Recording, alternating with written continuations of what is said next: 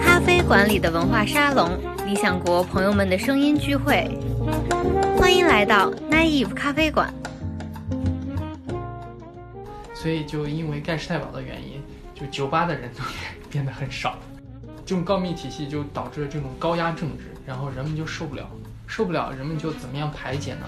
讲就讲政治笑话，电影整个往娱乐化方向去走。他到了纳粹德国时期，就是娱乐性娱乐性质的电影占到了所有电影的将近的百分之五十。就是纳粹的宣传部长葛培尔，其实他有一个很有名的话，他说政治宣传第一条铁律就是不要变得无聊。他其实纳粹的审美上是非常。偏向古典主义的很多人就不只是希特勒个人的好恶，然后当时社会上很多人其实都会认为这种现代艺术其实是消解了德国那种，呃，一直以来的那种民族传统。他说，在所有现代政权中，第三帝国是最明确的以艺术和大众文化定义自己的政权的。他的灵魂改造运动其实遭到了天主教牧师的非常强力的抵抗。他们认为，就是你只要受洗之后，按照宗教上的定义，犹太人是信仰问题。Studying the past means studying people who are very different from us, separated from us by time and culture. So it enlarges our sense of what it means to be human. 大家好，这里是南艺咖啡馆，我是好汉。今天我们继续跟昭林和广宇第三帝国的两位责任编辑，接着聊上期没聊完的纳粹德国。对，那我们刚才其实，呃，主要讲了一下，在第三帝国的到来，就是这一套书的第一本中，关于纳粹的酝酿阶段和他可以说夺权阶段的政治势力的博弈，还有一些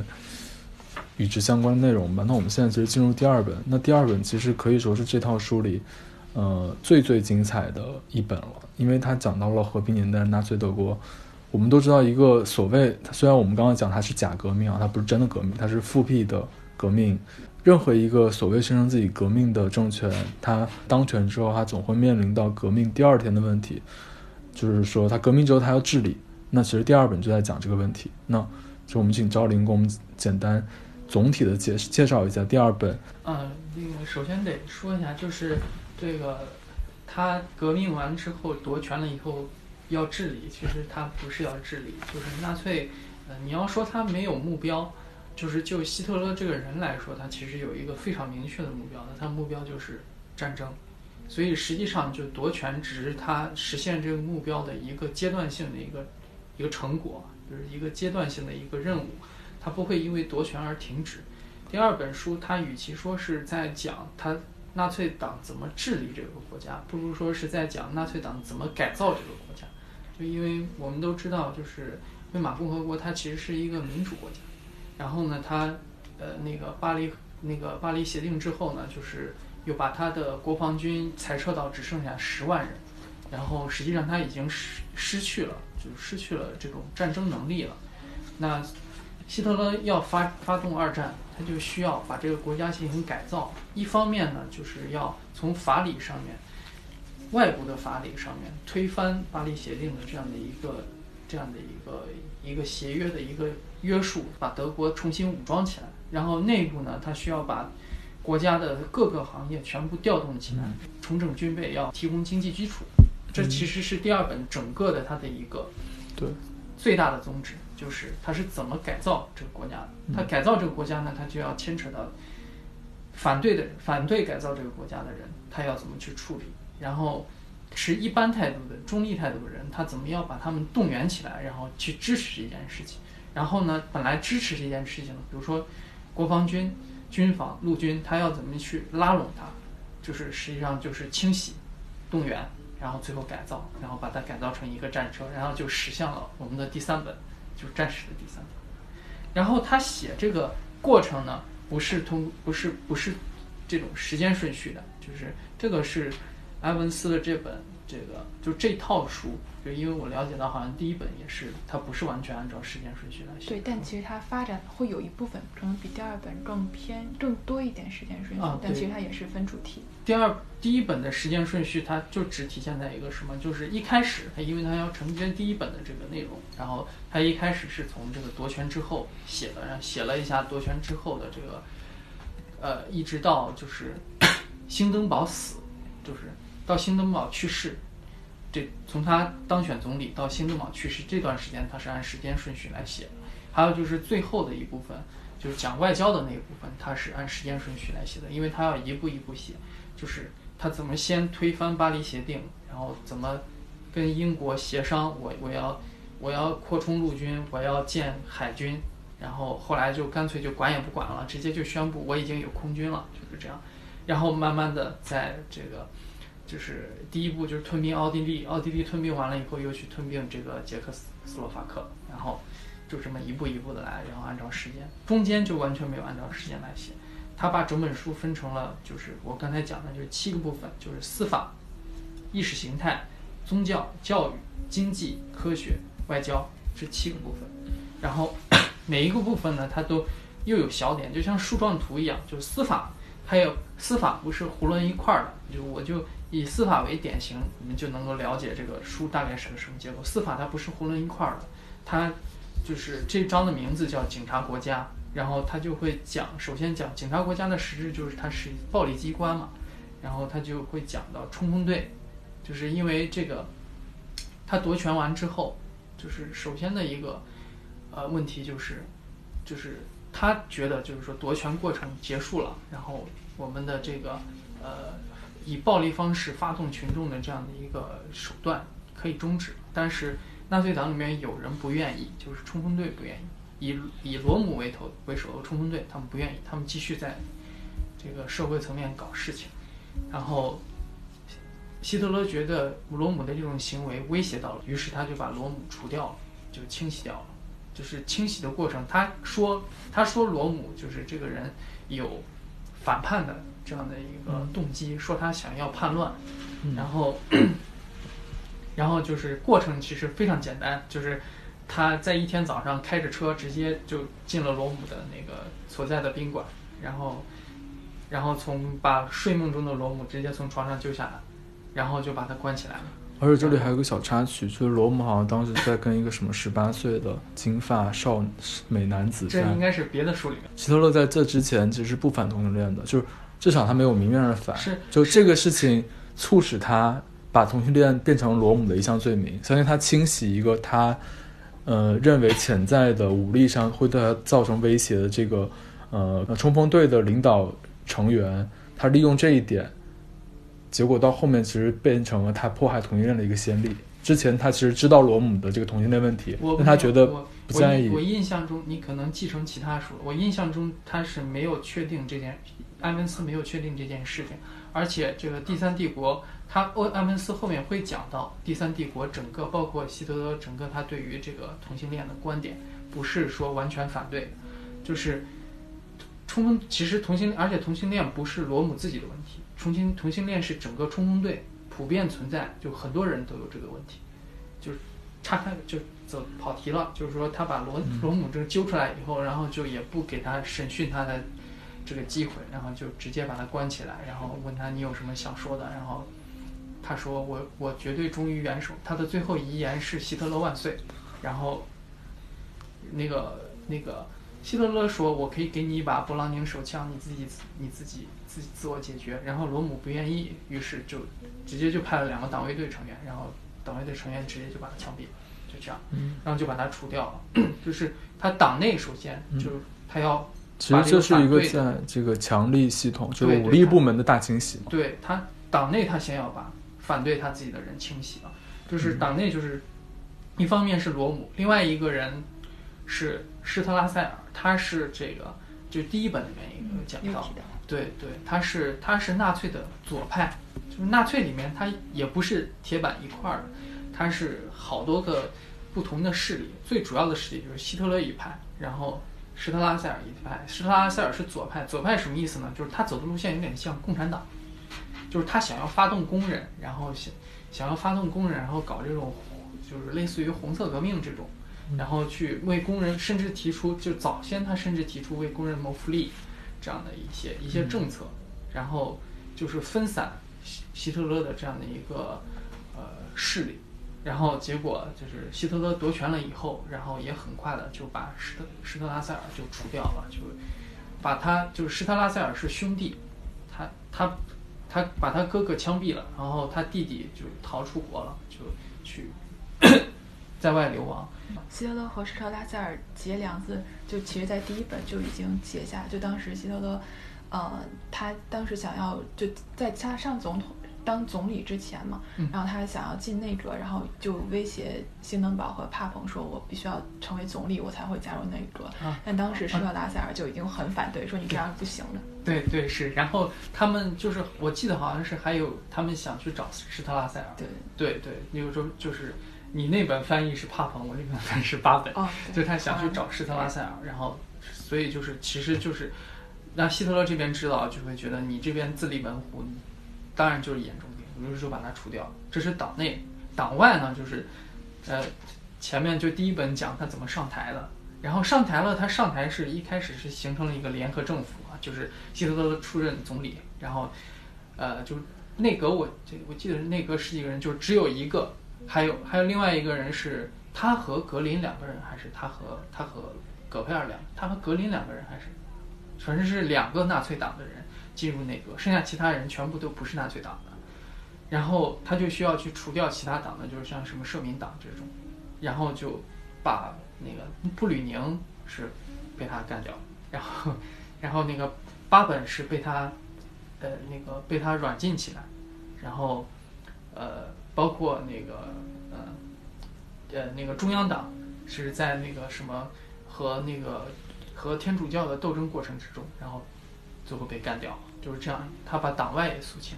嗯，然后是这样，然后就是他警察国家他这部分他就先讲了这个按时间顺序，后面呢他就讲他为什么能这么做，然后你看他这其实是有一个逻辑顺序的，他不是说我把这个书全部就分成几大块几大块几大块，然后就没有任何逻辑的，我就一块一块的讲，他先往讲完这个这个这个清洗之后，然后他就讲他为什么能清洗，就是因为纳粹他改造了司法界。嗯。就是他一个是他在他他在司法领域安插了一些这些就是纳粹的一些一些这个纳粹党的一些成员进去，然后去干预司法审司法审判。然后另外一个就是最重要的是他建立了这个党卫队，然后在党卫队里面立下了一个规矩，立下了一个什么一个法律吧，党卫队内部的一个规矩，就是我党卫党卫队内部的罪犯不用通过。国家的司法体系审判，我自己就可以审判。审判完了以后，我直接可以把他丢进集中营，然后就不需要你，你这个国家来干预，就通过这样子就把思想司法部就一一把踢开了，然后就司法部你们只需要去处理一般案件就可以，就是司法上面他在做一些改变，然后就顺势的讲到，就是这些被党卫队抓进监狱、抓进集中营的人，他们在监狱和集中营里面的生活是怎么样，然后他就。讲到了监狱里面的生活，然后就会就会援引一些当时的一些社民党的一些报告啊，还有一些这个嗯那个包括就是监狱的人后来出来了，然后写回忆录也好，写日记也好，然后去回忆那个时候，就说很有意思的一点就是，实际上就是魏玛共和国时期的监狱，它的条件是非常的优优渥的，就是条件很好，就是监狱里面的人待遇很好。然后是希特勒上台了以后，希特勒提出说，监狱里面的人过得太好了，这些罪犯怎么能让他们过得这么好？不可以，我们要改变监狱环境，然后就改变监狱环境，就把监狱里面的环境就弄得很坏。然后就是书里面就讲到，就是说有一个有一个罪犯就回忆，就是说最开始他们在餐厅吃饭，餐厅是有这个。是有桌子，然后有有椅子，椅子是有靠背，就是就不是我们想象的那种长的条凳，人家是有靠背的，很舒适的。然后 就说，最开始他们的措施是把椅子的靠背卸掉，然后就变成凳子，这样你吃饭的时候就不能靠着。然后后来就干脆椅子都没有，就直接就让你蹲着吃饭，就是这样的。它就是这种细节。然后还有包括像像这个冬天。冬天到了，不给供暖，就是不给供暖到什么程度？就是他不仅不给犯人供暖，他不给狱卒供暖，就是集中就是集中营好也好，监狱也好，也是这样的，就不给狱卒供暖。然后当时就管理一个集中营的一个人叫叫艾克，然后就不满不满意，就说我们是给国家干事儿，给党干事儿，你为什么就是给我们的这个待遇也这么恶劣？然后就提出，就说你要给我们提供这个供暖设施，然后要修这个修缮监狱，要把漏风的地方补起来，然后才慢慢的就改善起来。但是这个艾克也做了很多坏事，就是他把这个他修他修东西是只修这个监狱警卫的楼，然后狱卒的他不管，就是这样。然后所以所以你看他就是通过这样他去细讲这些东西，然后包括后面司法。司法监狱完了以后，他他讲什么？就讲顺势就讲到恐怖手腕，就是因为在监狱里面就有很多这种，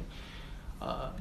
党卫队人动用私刑的这种情况，就是通过这种方式去恐吓身边旁边的这种其他的狱卒，呃，其他的这个这个犯人，然后他就讲恐怖手腕，就讲恐怖手腕最主要的恐怖手腕就是盖世太保，其实也是从这个党卫队来的，就是盖世太保他是，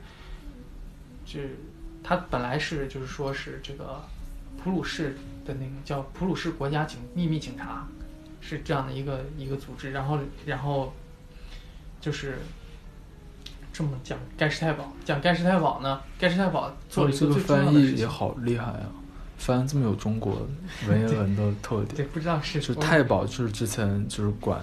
只管一个区域嘛，然后就是它的范围加了一个盖世，啊，对，然后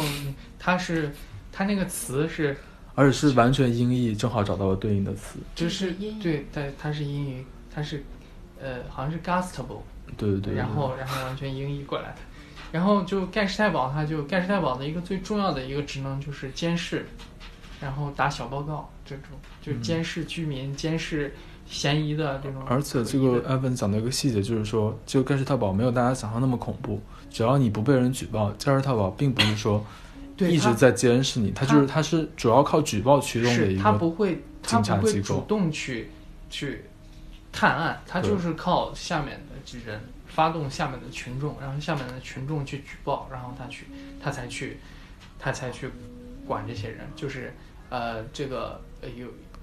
而且就是说。嗯，他对于这些举报人呢，也没有那么恐怖。它里面讲到了一个细节，就是有一个小女孩儿，就十几岁的一个一个中学生，然后 那个盖世太保就是就是知道他有他有有同学是家里面是社民党，然后就有就要他帮忙去刺探情报，然后去呃，然后这个想要告想要通过他的口挖挖出来这个家人他们住在哪，然后呃搞清楚他们家的活动的这个作息习惯，然后要去抓这家人，然后结果这个小女孩就照办了，照办了，结果这个小女孩她自己可能也涉世未深，然后可能是被那家人骗了，然后他带了带世他带着盖世太保去的时候，然后扑了个空，然后盖世太保也并没有把这个小女孩怎么样，就是就是骂了她两句，然后就走了，走了以后，然后后来就没也没有再找她做奸细这样子，就是这种。然而且这个德国的举报体系好像就是，嗯，Evans 在书里讲到，就是说，其实很多人都是利用这个举报去达到自己的私利的，对并不是说大家都非常狂热的为了国家的一些利益去举报，大家其实是在，比如说我的上司，我想快点晋升，但我的上司 说了一些不该说的话，或者他犹太的身份、犹太的妻子被我知道了，就会去举报，就是非常非常私利是非常重要的驱动力，在这个举报过程中。所有的举报都是这样。对对是就是这个还有一个很有意思的一个一个一个什么，他顺便提到的就是本来呢德国人是很爱喝酒，然后嗯就是因为这个盖世太保出现了以后，然后这个举报的这个密网遍布全国，然后德国人他聊天呢，他就是在酒吧里面，然后一边喝酒一边跟人聊天，然后他喝醉了，他又管不着管管不住自己嘛，所以就因为盖世太保的原因。就酒吧的人都变得很少，就是有这么样一个副作用，就是这种告密体系，这种告密体系就导致了这种高压政治，然后人们就受不了，受不了，人们就怎么样排解呢？讲就讲政治笑话，然后他就讲到了，就是说平民他的反抗方式，他他有几种反抗方式，其中一种很典型的反抗方式就是这种通过这种幽默来排解。然后埃文斯这本书里面讲了。讲了几个很有意思的这个政治笑话，就讽刺纳粹的。然后就其中有一个政治笑话就是这么讲的，就是一个德国人和一个瑞士人两个人走在这个瑞士的大街上，然后呃不是德国人，是纳粹党员，然后纳然后纳粹党员看到前面有一栋很高的建筑，然后就问这个瑞士人说那个建筑是什么建筑，然后这个瑞士人就说说那是我们的海军部，然后我们都知道瑞士是一个内陆国家，嗯然后他就说你们你们瑞士是个内陆国家，船就那么几艘，要海军部干嘛？然后这个瑞士人就这个就反呛这个纳粹党党员一句，就是说那你们德国要司法部干什么？哦，原来这个 就是郭德纲相声里的蒙古国的梗，在欧洲是用瑞士替代的。就是他可能就是说这个像这个笑话最开始是这么讲的，然后他通过几个不同的变种，然后传到我们这边来，这么一加一改装就变成这个样子。嗯然后还有一个笑话就是，嗯，就是跟那个纳粹的搞的一个冬季援助项目有关的，就是就是在纳粹的，就是到了他统治的中期的时候，因为他要搞这个重整军备，然后他要从民间，就是就其实就是吸取民脂民膏，就变相的从那个百姓的这个手里面挖钱，就掏钱，就美其名曰冬季援助，我们这些钱就收集起来以后，募捐起来以后是要给穷人的，给工给底层工人的，但实际上都拿去搞军备了啊。然后他他这个过程之中也出现了很多腐败，就是就是就是因为募捐这个这个这个这种公益的这种机构嘛，就是如果你没有监督的话，很容易出现腐败。就然后就有一个笑话是这么讲的，就是两个纳粹党员走在 还是还是两个纳粹党员走在路上，然后然后那个其中一个纳粹党员看见地上有一一枚硬币，然后就把它捡了起来，然后跟他说我要把这枚硬币捐给冬季援助，然后旁边的纳粹党员就说你干嘛要绕这么大的弯子？嗯就意思就是就是说其实这个钱最终还是进入纳粹党自己的口袋的。嗯所以你干脆还是直接拿回家好。就是他也有这么多这些笑话，然后他通通过这种笑话来排解。嗯就是你看他这么一个这章的这样一个逻辑线条，他从从按时间顺序开始，先讲清洗，清洗完了以后顺势讲到他为什么能够清洗，就是因为他改造了司法体系，然后改造司法体系，把这些人都丢进了监狱，监狱也是司法体系的一部分，然后他也改造了，然后他通过监狱，然后实现一种恐怖的效应。但是监狱不是唯一的恐怖效应，集中营也不是唯一的恐怖效应。嗯当时的德很多德国人其实是不知道集中集中营的存在的，只有少部分集中德国人知道，知道的德国人也只是知道哦，去了那里就就完蛋了，但是他不知道里面是什么情况，而且这个集进去了以后是出不来的。而且这个集中营其实，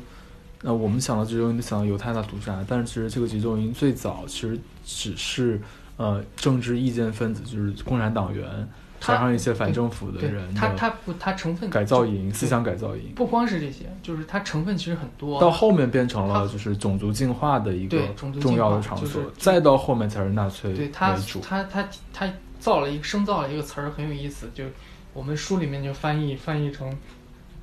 翻译成叫什么？翻译成异常人士，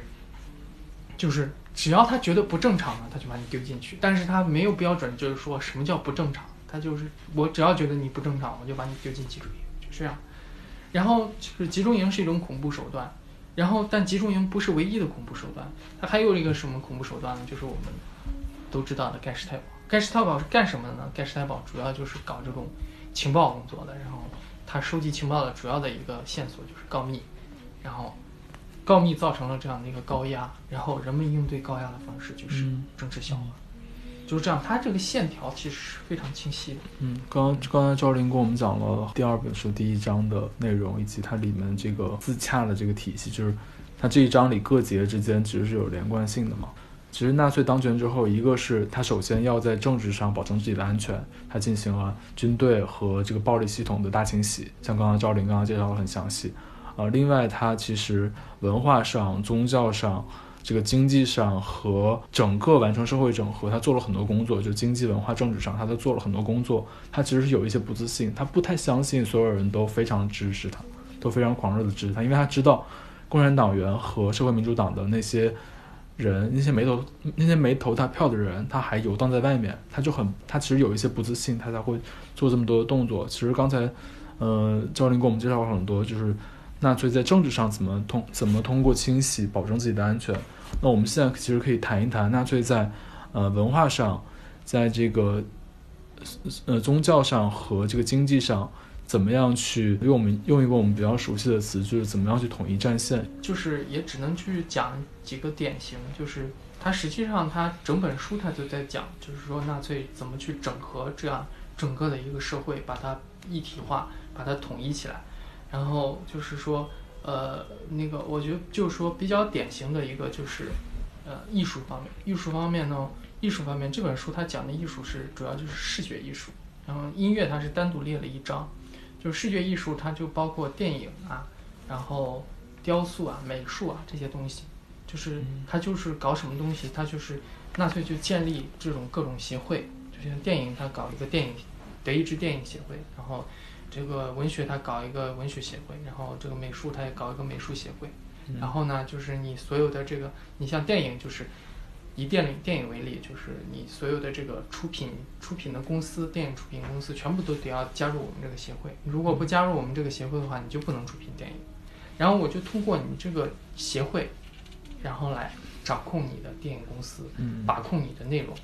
然后他把控内容就是什么？电影整个往娱乐化方向去走。他到了纳粹德国时期，就是娱乐性娱乐性质的电影占到了所有电影的将近的百分之五十。对，而且葛佩尔就是纳粹的宣传部长葛佩尔，其实他有一个很有名的话，他说政治宣传第一条铁律就是不要变得无聊。对，他，但是他发现政治宣传好像变不要变得无聊这件事情很难实现，他最后的策略好像他就转向说大家就其实娱娱乐至死就好了，但是娱乐多一点。政治宣传，他反而你就不关心了。他其实也很无奈，因为他一直都想要，就是说政，他他说宣传不要变得无聊，就是说，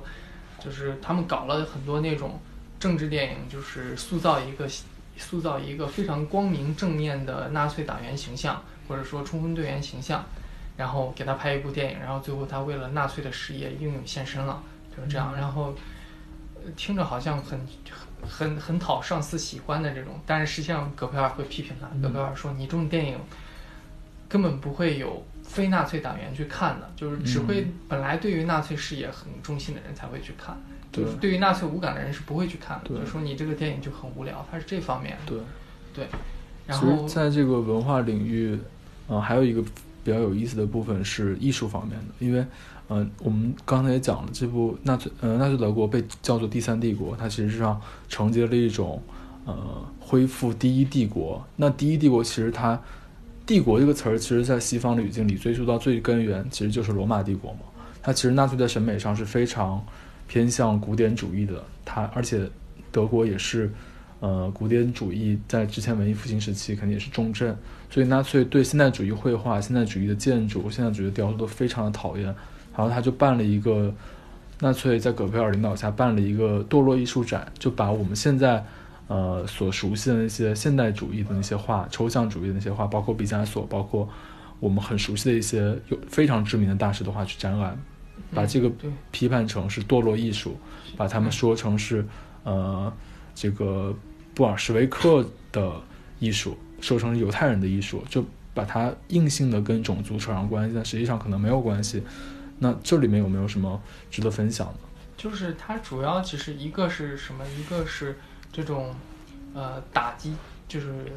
给艺术定性，就说我什么样的艺术才是好的艺术，什么样的艺术才是坏的艺术。这个你刚刚也讲了，就是他就是认为那种能够宣传男子阳刚、战斗精神，就是罗马那种嘛，对，古罗马那种价值，人的美、人体的那种强健。然后，然后其他的就是。因为我们都知道，这个现代艺术，它像这个毕加索，他展现的艺术呢，都是他是通过一定的手法，然后去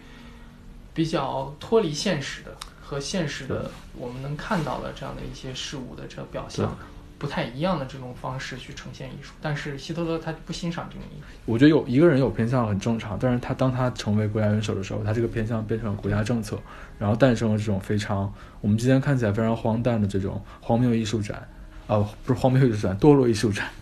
然后我引用他的话啊，就是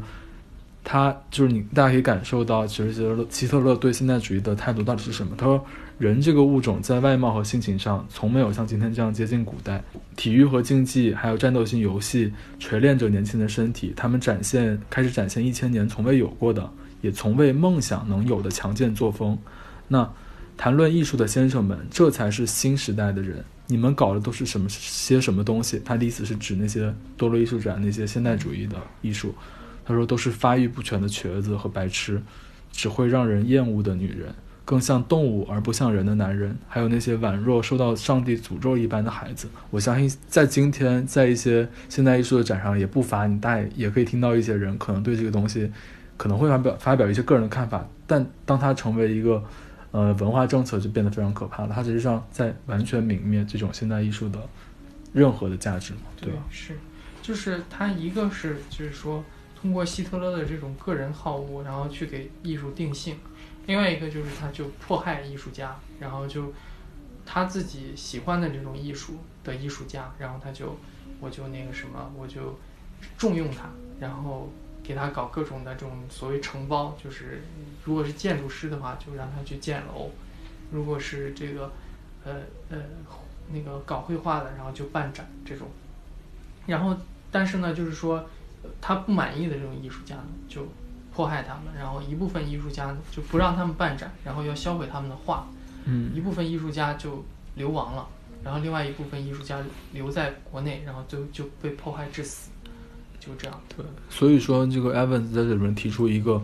呃，可能大家听起来会比较新颖的观点，就是他说，在所有现代政权中，第三帝国是最明确的以艺术和大众文化定义自己的政权的。就在各种演讲中，希特勒对艺术和文化的关注完全超过了二十世纪的独裁者。其实我们就可以像我们之前也讲的，就是《Evans》这本书其实就杂糅了刚才我们讲到的三种对纳粹研究的这个脉络嘛。其实这本书里很 很主要的也关注到了这个后现代从文化、从艺术这个角度去切入纳粹政权。其实 Evans 在里面有非常详细的表述，就是纳粹如何的去进行。这个精神动员，去进行这个文化的改造，文化的统一战线，对他这个政权的定义有非常重要的重要的作用。另外，可能还可以补充的，就其实呃，包括现代艺术，然后呃，爵士乐等等，其实在魏玛。初期就一九二零年代的时候，其实也已经开始流行。然后那个时候，很多人就不只是希特勒个人的好恶，然后当时社会上很多人其实都会认为，这种现代艺术其实是消解了德国那种呃一直以来的那种民族传统，所以就对现代艺术的反对，可能其实在当时也是有一定的社会基础的。对，是。然后，但是就是说。他反对的人也有，但是支持他的也人也有，所以就刚才我们提到的那个堕落艺术展，就是，就是其实呃，希特勒本来办这个展是想要让大家看一看，呃，那个这些堕落艺术都是长什么样子，以后你们就不要喜欢它。但是实际上最后这就是他在办这个堕落艺术展的同时，还办了一个德意志大艺术展，然后两个展就是同差不多同期举行的。然后大艺术展就放的都是他他赞扬的古典主义的力量与美。结果最后这个堕落艺术展就火爆的不行，然后那个大落大的大艺术展就没有什么人去看，就是造成了这样的一个尴尬的局面。然后他本来就是说他这个堕落艺术展，他最开始计划是说我要经常办，让大家时时刻刻记住这个。而且我觉得这个东西它也后来就办了一届，就不敢再办。而且这个落落艺术展堕落艺术展在这本书里其实。嗯，埃文斯也讲，他其实也迎合了一种接，呃，一种对民众的情绪，因为在那个时候，在今天可能现代艺术已经延展到中产阶级的审美之中，但在那个时候，你欣赏现代艺术其实是需要非常多的你的理解和你的这个艺术的艺术史的积累或者艺术理论的研习也好，那其实是非常上层、非常精英的东西。但其实很多当时的德国中产阶级，大家爱的都是古典主义的。你从这个堕落艺术展和大德意志大艺术展的这个参展人数，你就能看得出来，就是民众他更喜欢什么。就虽然一开始这些人是猎奇，但是实际上就到后来，就是他要闭展的时候，依然会有很多人去看。就是他们觉得，就是可能以后再也看不这个书里面就说，他们是觉得很多人就在这些画，面前，一些人在这些画面前就嗯就流连看很久，他会觉得以后就看不到了。嗯然后再一个就是高官，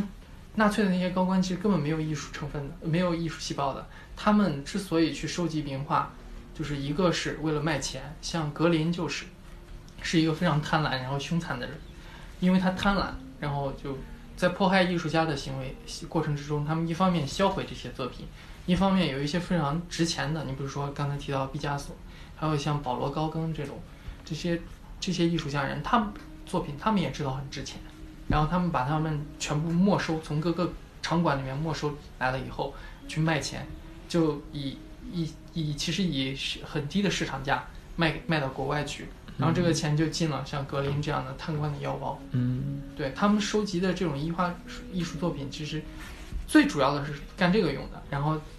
然后再就是装点门面门面，在家里面挂一下。他为什么没有艺术，没术没有艺术欣赏力？这个书里面有讲了一个事情作为佐证，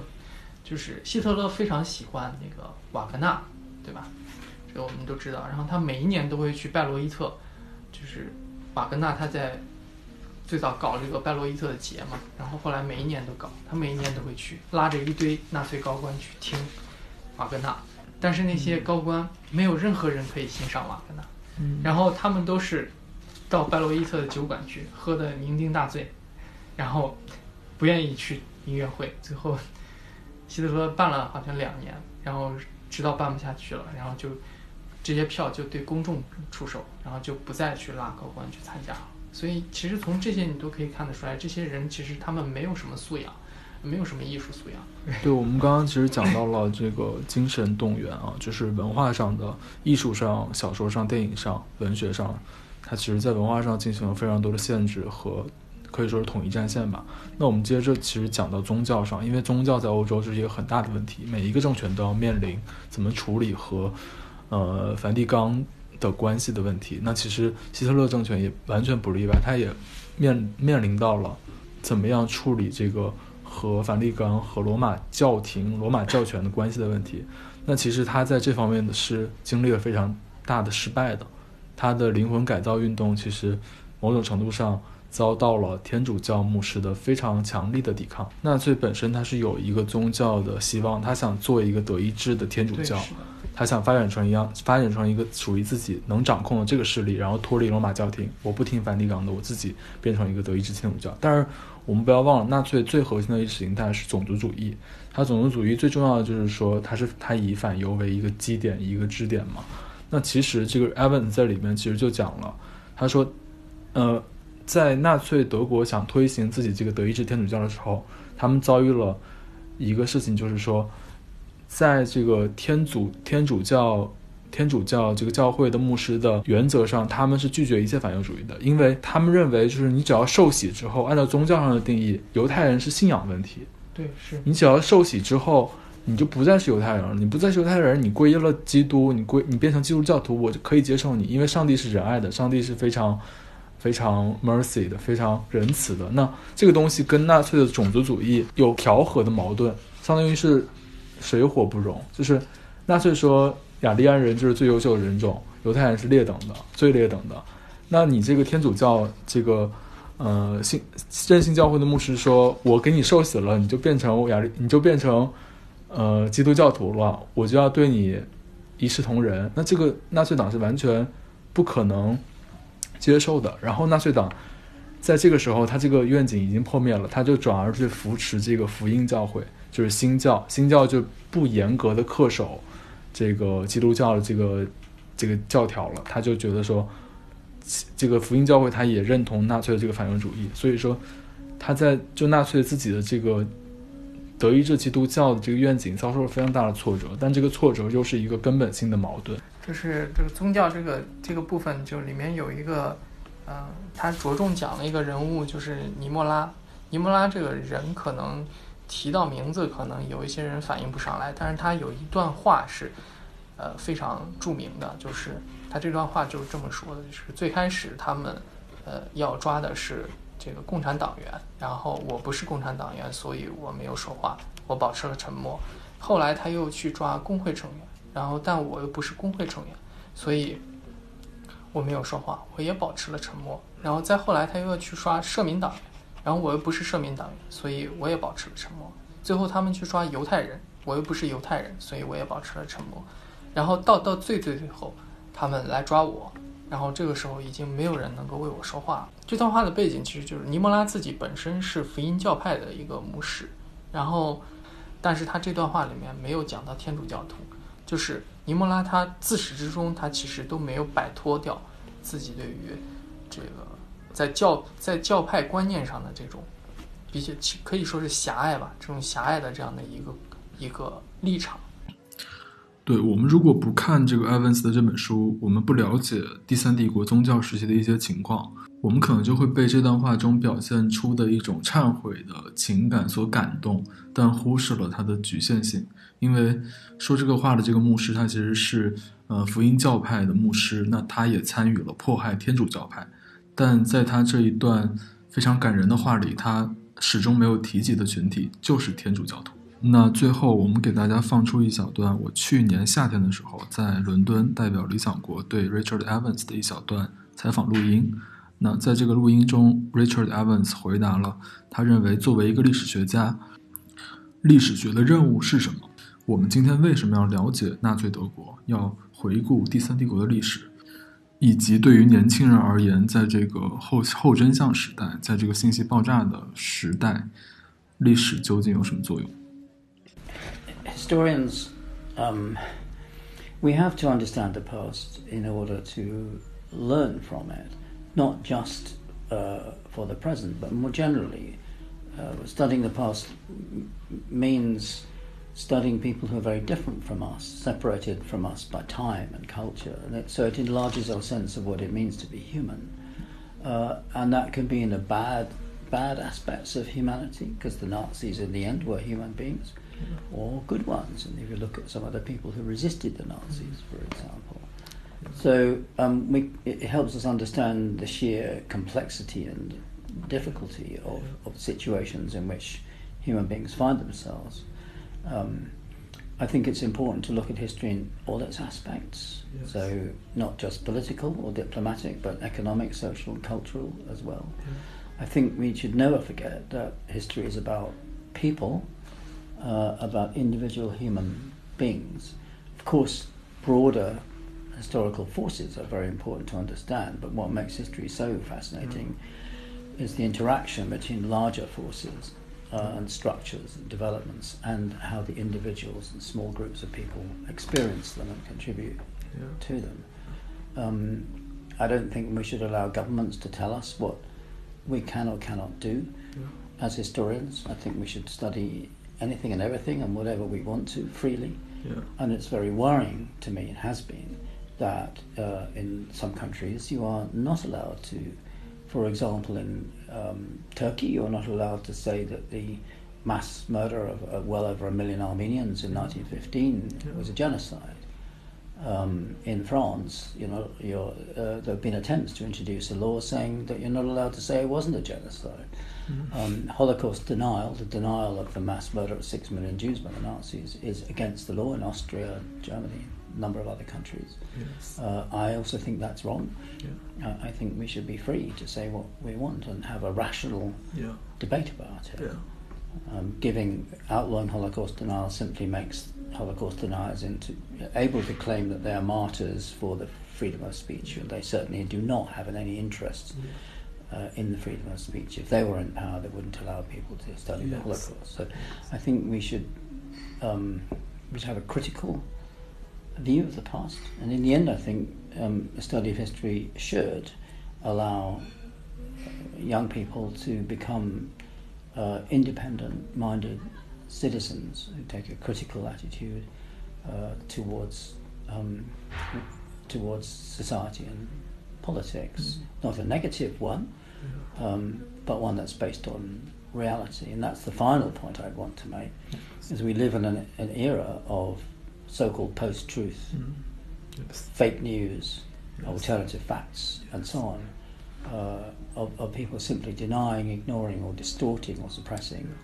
uh, factual information. And it, history's most important contribution at the moment